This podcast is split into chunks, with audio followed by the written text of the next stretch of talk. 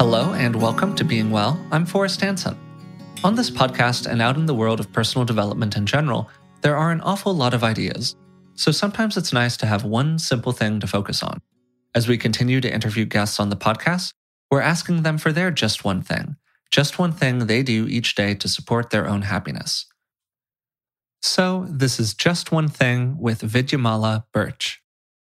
If you were to just pick one, what do you consider these days is the most important thing you do inside your own mind every day for your own well being? The most important thing I do every day is a body scan after lunch. So every day after lunch, I lie down on the floor, put an eye bag over my eyes.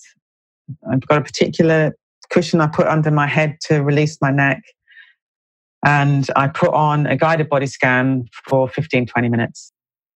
And that is absolutely essential part of my daily routine.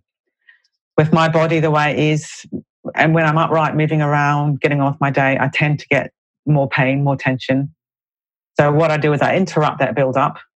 After lunch, it's like resetting my body, resetting my mind, resetting my heart, resetting my breath by completely relaxing, you know, just dropping into the body, dropping into the breath.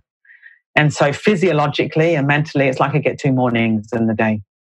Ah, yeah. thank you. So that's the most important thing that I do. And it's, it's as, as essential to me as cleaning my teeth. Yeah, that's a really beautiful practice. And I think that it's a, a great way to approach some of those situations where you have more chronic body issues, particularly that can build over the course of the day. Definitely. So as you were saying, you you get that very nice reset at a kind of midpoint and a kind of almost a second shot at it. That was just one thing with Vidyamala Burch. She makes sure to take the time each day after lunch to do a full body scan and really give herself an opportunity to restart the day.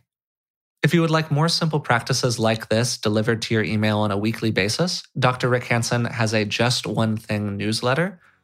If you would like to learn more about the newsletter, I've included a link to it in the description of today's podcast. We'll be back next week with another full length episode. So until then, thanks for listening.